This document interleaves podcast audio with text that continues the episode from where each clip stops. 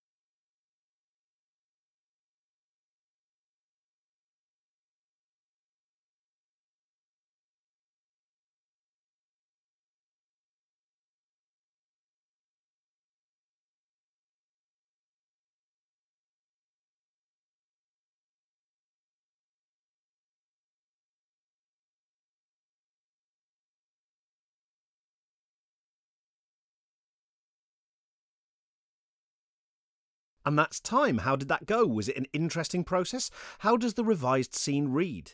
Do you think it would be obvious to a reader what the restriction was if you hadn't told them? Do any of the sentences read better than in the original?